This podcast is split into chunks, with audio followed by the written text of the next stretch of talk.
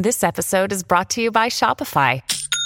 Forget the frustration of picking commerce platforms when you switch your business to Shopify, the global commerce platform that supercharges your selling wherever you sell. With Shopify, you'll harness the same intuitive features, trusted apps, and powerful analytics used by the world's leading brands. Sign up today for your $1 per month trial period at shopify.com slash tech, all lowercase. That's shopify.com slash tech. And we got a special two part year in review for you. We haven't done a year in review before, so thought it might be fun to do so.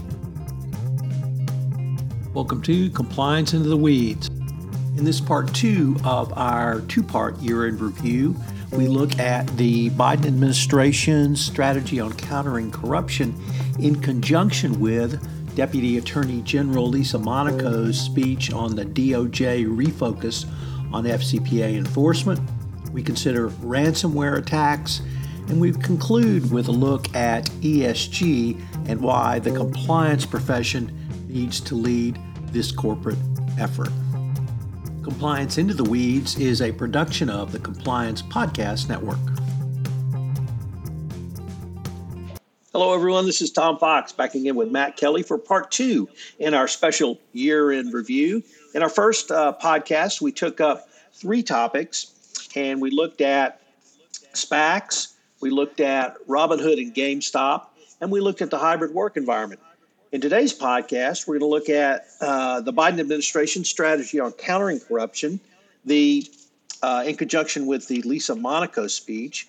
We're going to look at ransomware, Matt's going to talk to us about that. Then I'm going to conclude with some thoughts about ESG. So, Matt, I know we took up the uh, Biden administration strategy on countering corruption, and the more I've uh, studied this strategy uh, document, uh, with the 38 page document released by the Biden administration, the more I think that we've really uh, it coalesced many areas that have been going on, but I think it makes a fundamental change in how the U.S. government's going to approach corruption and the fight against corruption on a variety of, of levels in different areas. And I think that's because of the focus on corruption and the resources that are going to be thrown on corrupt uh, get at corruption. The strategy itself had five pillars uh, number one, modernizing resources. Number two, curbing illicit financing. Number three, holding corrupt actors responsible. Number four, multilateral anti bribery, anti corruption architecture. And then uh, number five, diplomatic engagement. And I'm going to take one point from each of these five pillars. Uh, number one, uh, modernizing resources. Here it was something the DOJ has talked about uh, most significantly back in 2020, but really even previously before that that's data collection and data analysis. And this is going to occur across uh, U.S. government agencies, but also uh, internationally and with private sector actors. The second part of that is the resources to perform the analysis after the data is collected. And I think this is going to lead to a, uh, a huge explosion, or moving forward at least, of tech growth to help process this data. Uh, I don't pretend to know who's going to come up with it or, or what it may sh- shine or show us, but I think that some enterprising uh, tech companies will come up with a way to do that.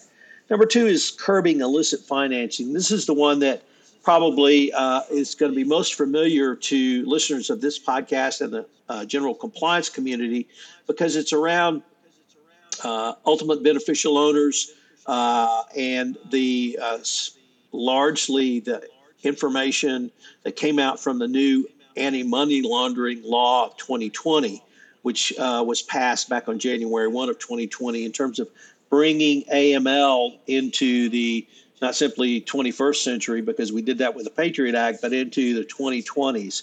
And I think there's going to be a lot more effort in collecting data on shell companies and ultimate beneficial owners and tracking of trade financing and tracking of money laundering that is occurring through bribery and corruption. And that's the part that I think is going to impact the compliance professional. Also, uh, really a fight against shell corporations inside the United States at the state domestic level. Number three is holding corrupt actors responsible. And there's been some talk in Congress and even legislation introduced to add a, a buyer side to the FCPA, meaning the people who received the bribes would be uh, made uh, or it would be criminalized to receive bribes. But the part I wanted to focus on is the administration made clear that they want to protect investigative journalists. We had the Panama Papers, the Pandora Papers, and the Paradise Papers, and those were hugely influential, I think, in getting publicity to get Congress to pass the AML law of 2020. And um, that's just traditional investigative journalism at its finest, in my opinion. Number four was the multilateral uh, anti bribery, anti corruption architecture. And this includes both uh, international uh, regimes to combat corruption, the OECD, the United Nations, uh, the World Bank. But the two points, or a point I wanted to emphasize here was they're going to use some actors we haven't traditionally thought of as in the fight against corruption, and specifically the U.S. Department of Defense and NATO. Now, it makes sense that they'd be a part of that fight because they are huge contractors or purchasers of suppliers and services. And certainly, if you contract with the DoD, you have to have a compliance program in place. But this is turning it beyond having to have a compliance program if you want to do business with the DoD or NATO. This is turning NATO into a proactive agent into the fight against bribery and corruption. And then uh, number five was elevate diplomatic engagement. But as one of the parts of that prong or that pillar, uh, they talked about innovation in the technology space. And that certainly ties into what I saw in Pillar One. Uh, but I think we're going to have really an explosion of different ways to collect data and then to analyze that data.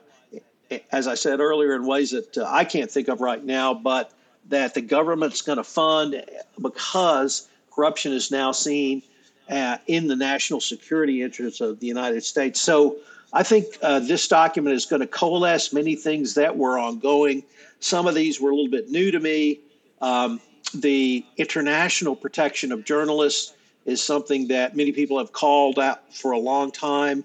Uh, using DoD and NATO, perhaps it was going on, but it's now a part of the, the public discourse. So I see the strategy as uh, putting together many different thoughts and uh, different initiatives that have been going on for a while, but coalescing them a way that the U.S. government is going to commit to, at least this administration. Lisa Monaco's speech. Uh, Deputy Attorney General Lisa Monaco spoke to the Monaco spoke to the white collar or ABA white collar conference back in October, and she made some major announcements regarding how the Department of Justice would uh, change its focus on white collar crime and uh, more specifically FCPA. And every compliance practitioner needs to uh, study this speech and they need to be aware of what I think is coming down the pike. Uh, there were three key takeaways for me, Matt. The first one was the reinstitution of the Yates memo. And the Yates memo said that all criminal or all conduct which might violate the FCPA ha- it, once it's discovered in an internal investigation, has to be turned over to the government if you self disclose or if you want to self disclose. The uh, Trump administration had watered that down. The Yates memo was originally announced in September of 2015, and the Trump administration changed that to be really all relevant information. The Department of Justice now wants to make the decision on what conduct is relevant, what information you uncover in your investigation is relevant. And I don't know if that's some experiences with they want to, or they don't trust the investigation, or if there's something else going on.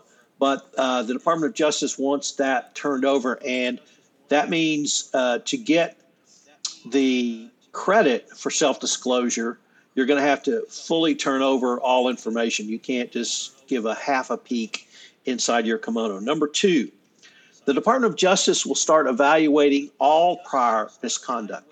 Now, Matt, we've certainly had instances where the DOJ would uh, evaluate recidivism within the FCPA context if a company became a two time or even a three time loser. But under this initiative, the Department of Justice will evaluate all your prior misconduct and they'll eval- evaluate all your prior investigations on a worldwide basis. So, from a um, uh, knowledge basis, I guess, as a compliance officer, you now have a world of information that you need to have, if not at your fingertips, available to you because you're going to have to disclose that to the government. But I think more importantly, Matt, and this ties into a point you raised in our first podcast on our year in review, part one, which is about corporate culture.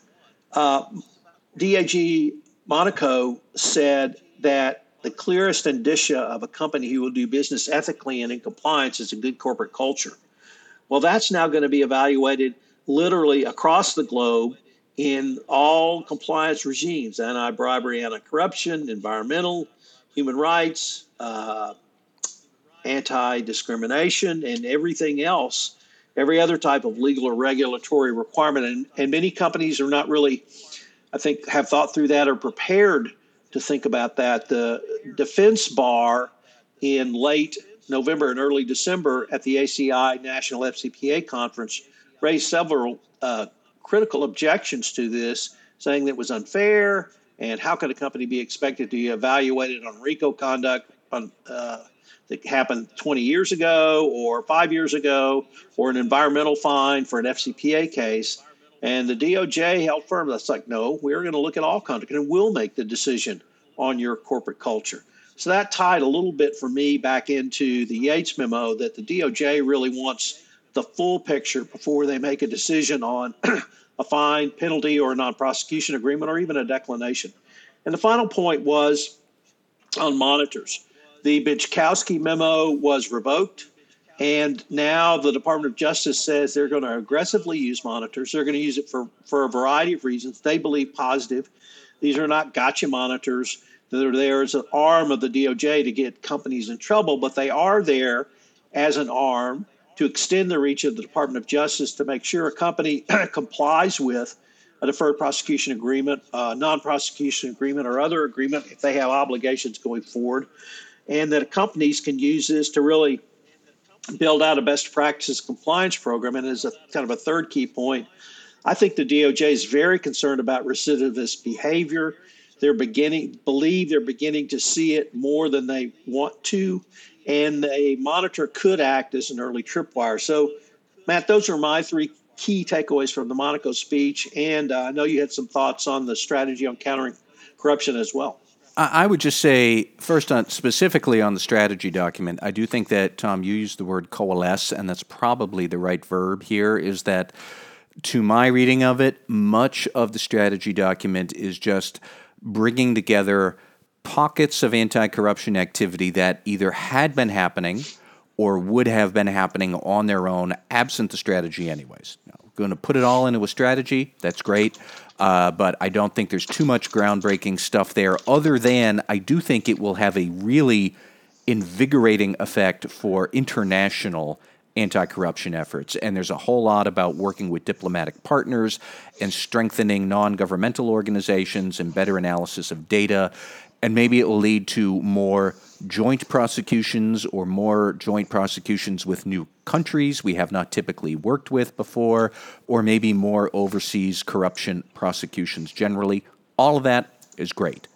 But my question, more than anything else, for both the anti corruption strategy document and the Deputy AG Monaco's speech about invigorating anti corruption enforcement and corporate misconduct how do we institutionalize that beyond the Biden administration? Um, because we do certainly seem to go back and forth between Democrats taking this seriously, Republicans taking it less seriously, not not taking it seriously, just less seriously. But uh, that was one point that the strategy document brought up was efforts to institutionalize this more muscular approach to anti-corruption. It's very possible that if Republicans win the presidency in 2025, and especially if, Lord help us, it's Donald Trump again, you know, anti-corruption is going to be flat as a doornail. Um, so I would argue that a lot of the ways that you institutionalize something is to pass legislation. There's not a whole lot of that in the anti corruption uh, strategy document. There are some calls for outlawing uh, or make criminalizing foreign officials who take or solicit bribes from U.S. companies. I'm in favor of that. Will that legislation actually pass in Congress? I don't know. But You institutionalize something by passing the Sarbanes Oxley Act, the Foreign Corrupt Practices Act, the Anti Money Laundering Act, the Dodd Frank Act. That's how you make it endure for many, many administrations. And I'm not sure that we're talking enough about those kind of legislative efforts to really bring new force to anti corruption, either globally or just enforcement domestically within the United States, what the Justice Department is doing, and what Deputy AG Monaco is talking about. So I wonder how much of this stuff might just die on the vine once the Biden administration goes to you know fades into history whether that's 2025 or 2029 i don't know but you know that's a question i have about all of this on that uh, i think you know i'm an avid follower of radical compliance the blog. And you write about a wide variety of topics. You've written about uh, the two topics that you have talked about in parts one and now part two of this year in review. But I have to say, your writing on ransomware is some of the most innovative writing that I've seen you do, and it's some of the most innovative writing in the area of, ransomware. So, why don't you tell us what has intrigued you so much about ransomware uh, in 2021? Oh, that it's everywhere. It is, man. It, it ransomware is all over the place. Um, it seems kind of poor form to talk about ransomware being an epidemic when we are in the midst of a pandemic or epidemic or endemic or whatever COVID's going to be. Um, but maybe ransomware is also shifting to be endemic because I don't know that it's ever going to go away. But we really saw an explosion of ransomware attacks in 2021. The number of them, the targets that they were looking for, the sophistication of the attacks and also an explosion in the price of the ransom, which for many, many years was in the low thousands of dollars, maybe on average. Uh, but now it has steadily climbed, and especially for large corporations, you could get hit by a ransomware attack, and the attackers are going to know they've got you by the short hairs, and they're going to demand a ransom in the millions. And there are companies that are paying it. Um, so that really reached a peak in early 2021, especially with the Colonial Pipelines attack, which was at the end of April, early May. Um, quickly followed, we should note, by the JBS Meatpacking uh, Company that they were knocked offline for a couple of days by a ransomware attack. Hospital systems, school systems, local governments who never have enough money to budget for proper cybersecurity of course, the attackers know this, so that's why they target them. And you're vulnerable because if you don't pay it and your systems are shut down and you're a hospital, patients' lives are in jeopardy. If you're an education system, you might have to shut down. You can't do remote schooling, or the kids can't go to school, and now every parent's going to be screaming at the principal. So there's a lot of, you know, predatory activity in ransomware. Um, that is something that businesses would need to think about. Period regardless of any regulatory obligations that they might have here. But especially after the Colonial Pipelines attack, um, the Biden administration came up with much more aggressive demands, especially for critical infrastructure companies. You're in banking, you're in telecom, you're in public utilities, you're in hospital systems or something like that.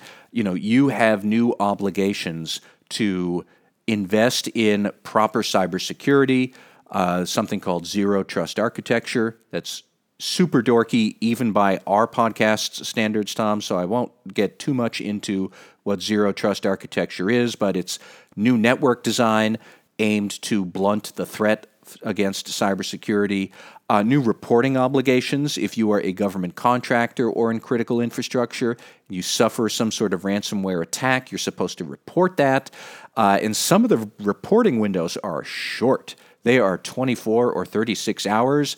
Uh, my favorite is that if you are a government agency shut down by a ransomware attack, you have one hour to report that to the other government agency in charge of cybersecurity, which is CISA, the Cybersecurity Infrastructure and Security Agency, I think it is. Um, so there's a lot of stuff here that ransomware is driving big operational risk concerns that you have to respond to. You have to think about access controls, you have to think about patch management, you have to think about what your policies are and are we going to pay this ransom? If we pay it, do we tell the feds? If we pay it, are we obligated to tell the feds? Because maybe we are. And then if we are, what happens after that? If we're not obligated, is it a good thing to do anyways? And generally, I would say it is.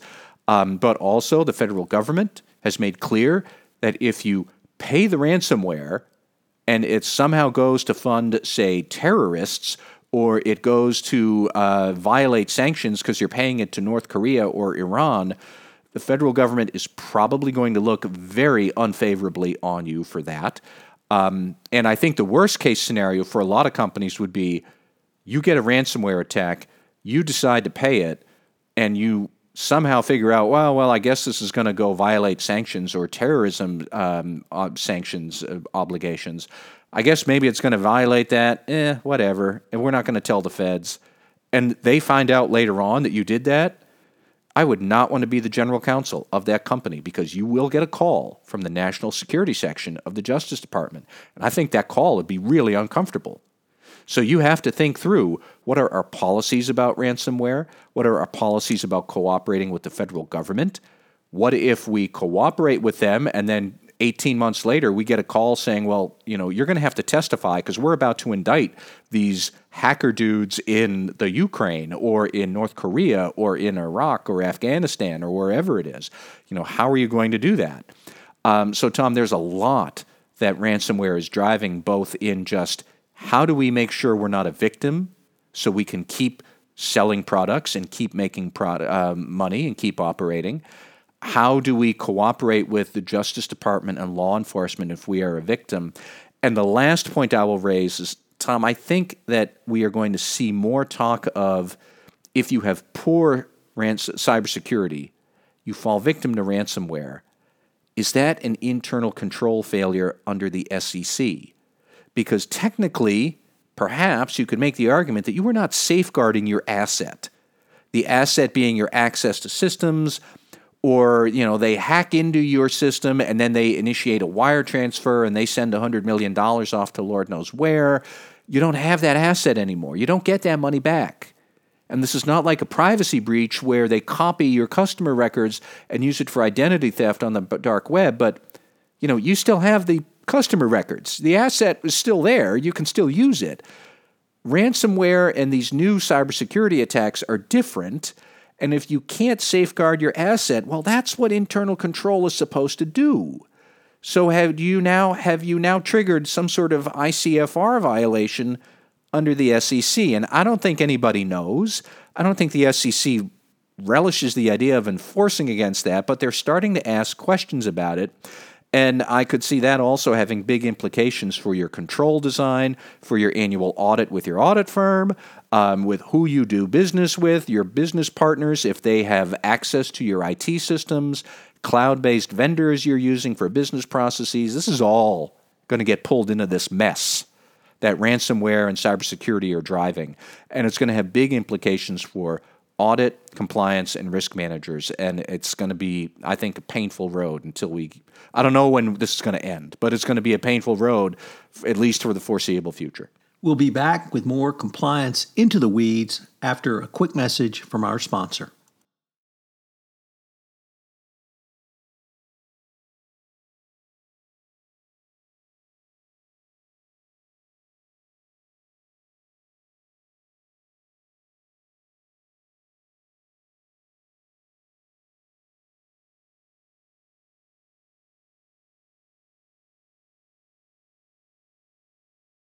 One of uh, the things that has intrigued me about your writing on ransomware is that you've written about how ransomware itself has evolved, and you hit upon that uh, a little bit.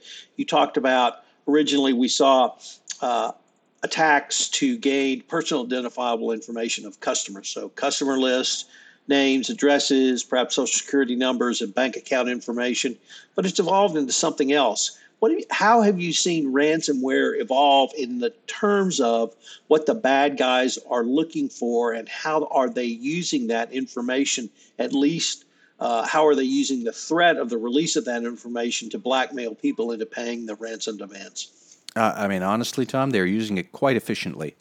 Um, I think what they are doing is number one, they're really much more sophisticated about targeting vulnerable organizations.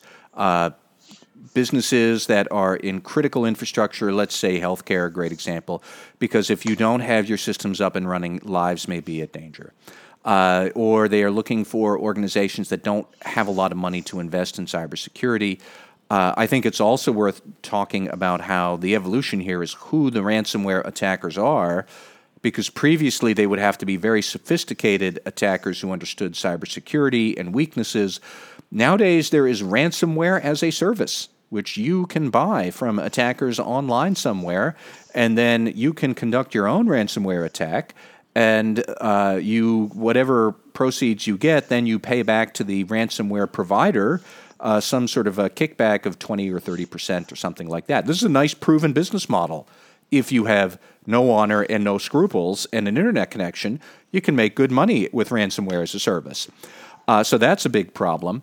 And also, there's this issue now of more and more efficiently, they are looking for flaws and vulnerabilities in your IT systems that you have not yet patched. And that is akin to you have the front door triple locked. That's your access control, your user ID, and your password, and all of this. And it's great at the front door, but you neglect to patch up the rickety wall in the back. So as you are maintaining vigilance looking out front, the attackers are coming in through that back door, the, the, the cracked wall in the back it's the cybersecurity software equivalent is just not updating your SAP or your Oracle. Um, Log4j is the latest vulnerability. It's going to be a big thing. Tom, you and I should talk about that in another podcast. But that's the kind of sophistication that they have. And it's really getting difficult, uh, especially because this is not just IT security. This is also a compliance pro- problem. It's also a third party risk management pro- problem and you're going to need to take this very disciplined team approach if you're the company to keep these threats at bay. So, Matt, for my final uh, topic, I wanted to talk about ESG. And I want to talk about it from a couple of different angles.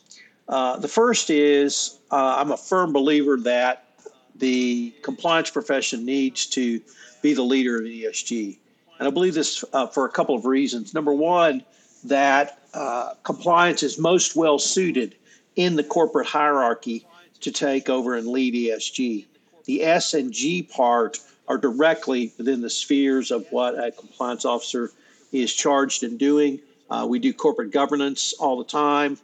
Uh, in terms of the S part, the Department of Justice made clear in the 2020 update to the evaluation of corporate compliance programs that the chief compliance officer and the compliance function are the holders of the flames for institutional justice and institutional fairness in corporations. And that, of course, reaches uh, culture that we've talked about several times over this series of podcasts, is directly within the remit of compliance. And that is um, something that is critical to ESG. And even with the E part, I understand that uh, there may be a more uh, technical requirement for pulling data and analyzing data around environmental. But when it comes to reporting, uh, that's what compliance officers do every day, or as I would say, document, document, document. And so the compliance officer can certainly be involved in that uh, component of the E and ESG. I think it's important that compliance lead the ESG effort because they're the most well suited. Uh, once again, harking back to the 2020 evaluation of corporate compliance update, the Department of Justice mandated that the compliance function have access to all corporate data across all data silos, and there are very few corporate functions that have access literally across all silos, and there are very few, and even fewer number that are mandated by the Department of Justice to have that. So you're going to have that access. You've got to figure out how to collect that data, and most importantly, how to analyze it already for compliance. So I don't think it's too many steps further to do ESG. And I'll finally uh, kind of end by going into the weeds a little bit on why uh, I think a compliance program is most suited to lead the ESG effort, and that's an ESG framework. I uh, list five parts to an ESG compliance framework. And number one is materiality and a materiality assessment. That's just a risk assessment focused on the materiality of ESG issues within your corporation. Number two, policies and procedures. That's what compliance officers do uh, every day. Uh, number three is monitoring. Uh, this is once again something that the Department of Justice uh, re emphasized in the 2020 update to the evaluation of corporate compliance programs because they mandated ongoing monitoring as far back as the 2012 FCPA resource guide. I mentioned reporting. Once again, that's something compliance professionals do, whether it's an internal report, whether it's a report to senior management, whether it's a report to the board of directors, uh, or it's a report to the government. So that's something we're very well uh, suited to do. And number five is response and enhancement. Well, that's continuous updates after continuous monitoring. And once again, that's mandated uh, as far back as the 2012 FCPA resource guide and going forward to the 2020 update to the evaluation of corporate compliance programs. So, the five steps in an ESG framework, I think, are something that every compliance professional is going to be familiar with, and more importantly, is most well suited to lead a corporate ESG program in addition to a uh, corporate compliance program. We've had a couple of examples. Uh, Tenneco and Dell have elevated their CCOs to the, um, in Dell's case, it was head of uh, ESG, and in Tenneco's, it was the head of sustainability. But those are leading the ESG efforts, and I would hope that compliance professionals will get ahead of this. We had a recent uh, report from Compliance Week where 24% of all uh, compliance professionals polled by Compliance Week said they were a part of their corporate ESG efforts, but 50% said uh, they wanted to have more involvement. So I think there's room for the compliance community to grow in this.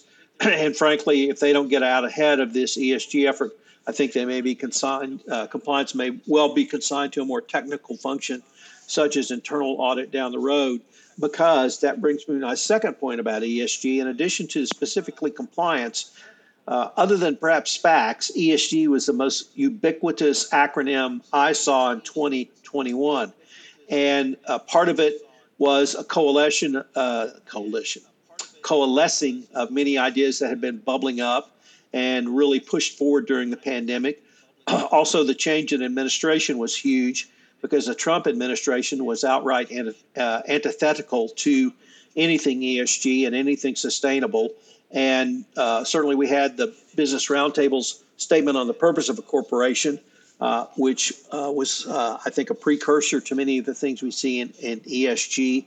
But here's the critical thing I saw in 2021, Matt, which was that if you want access to capital, if you're going to be evaluated on your corporate ESG programs, and it may be as small as the Compliance Podcast Network or Radical Compliance, or it may be as big as you name the corporation. Uh, every stakeholder is going to be looking at ESG. Shareholders are going to be looking at ESG. Institutional investors are going to be looking at ESG. Uh, private equity investors are going to be looking at ESG. Banks who want to lend you money or give you a line of credit are going to be looking at ESG. And even insurance companies are going to evaluate ESG as an overall part of their risk rating to charge you an insurance premium. So when it gets down to the level of insurance companies think it's important, that tells me that the corporate world thinks it's important. And if the corporate world thinks it's important, it really doesn't matter who the new administration is in uh, 2024 or, or really any time thereafter because the market has said this is, is important. And that's uh, how I saw companies, at least in the energy market, start to really turn around and turn the corner on instituting best practices compliance programs in the first decade of this century. The regulators had a big part in that with FCPA enforcement actions, but then the market said, okay, Mr. Energy Industry, we know extractive minerals are generally in places that are high risk for corruption. What compliance programs are you going to put in place? Number one, to prevent an FCPA violation, but number two, do business ethically and in compliance. And uh, the investors uh, both shareholders, institutional investors, and private equity investors all look at that when they look at an investment now, and now banks look at that. And I think that same model is going to hold forth uh, moving forward for ESG. So, what were your thoughts on uh, ESG in 2021, Matt? Well, uh, Tom, I, I won't talk too much about it here because I think you covered a lot of the ground, but I would just advise any compliance officers who are still iffy about do I want to get into this if you do not get into this, eventually someone else at your company will wind up running point on ESG. And will you then be subsumed into them rather than you subsuming the other people, other functions? I mean, it's. I, I, think it's eventually going to become either an eat or be eaten sort of equation for a lot of compliance officers thinking about ESG.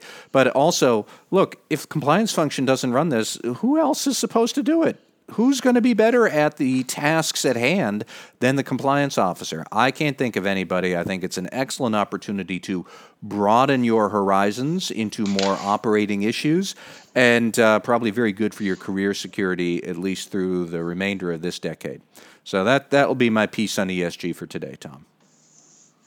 Well, Matt, we're at the end of part two in our year in wrap up, our first year in wrap up. Part one uh, came out a couple of days ago. Uh, this has been a lot of fun looking back on both of our writings on these topics.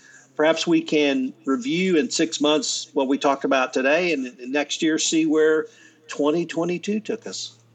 All right, Tom. Thank you very much. This is Tom Fox again. Thank you so much for listening to this episode of Compliance Into the Weeds. If you have not yet listened to part one, I would urge you to go back and take a listen to part one of our special two part year end review.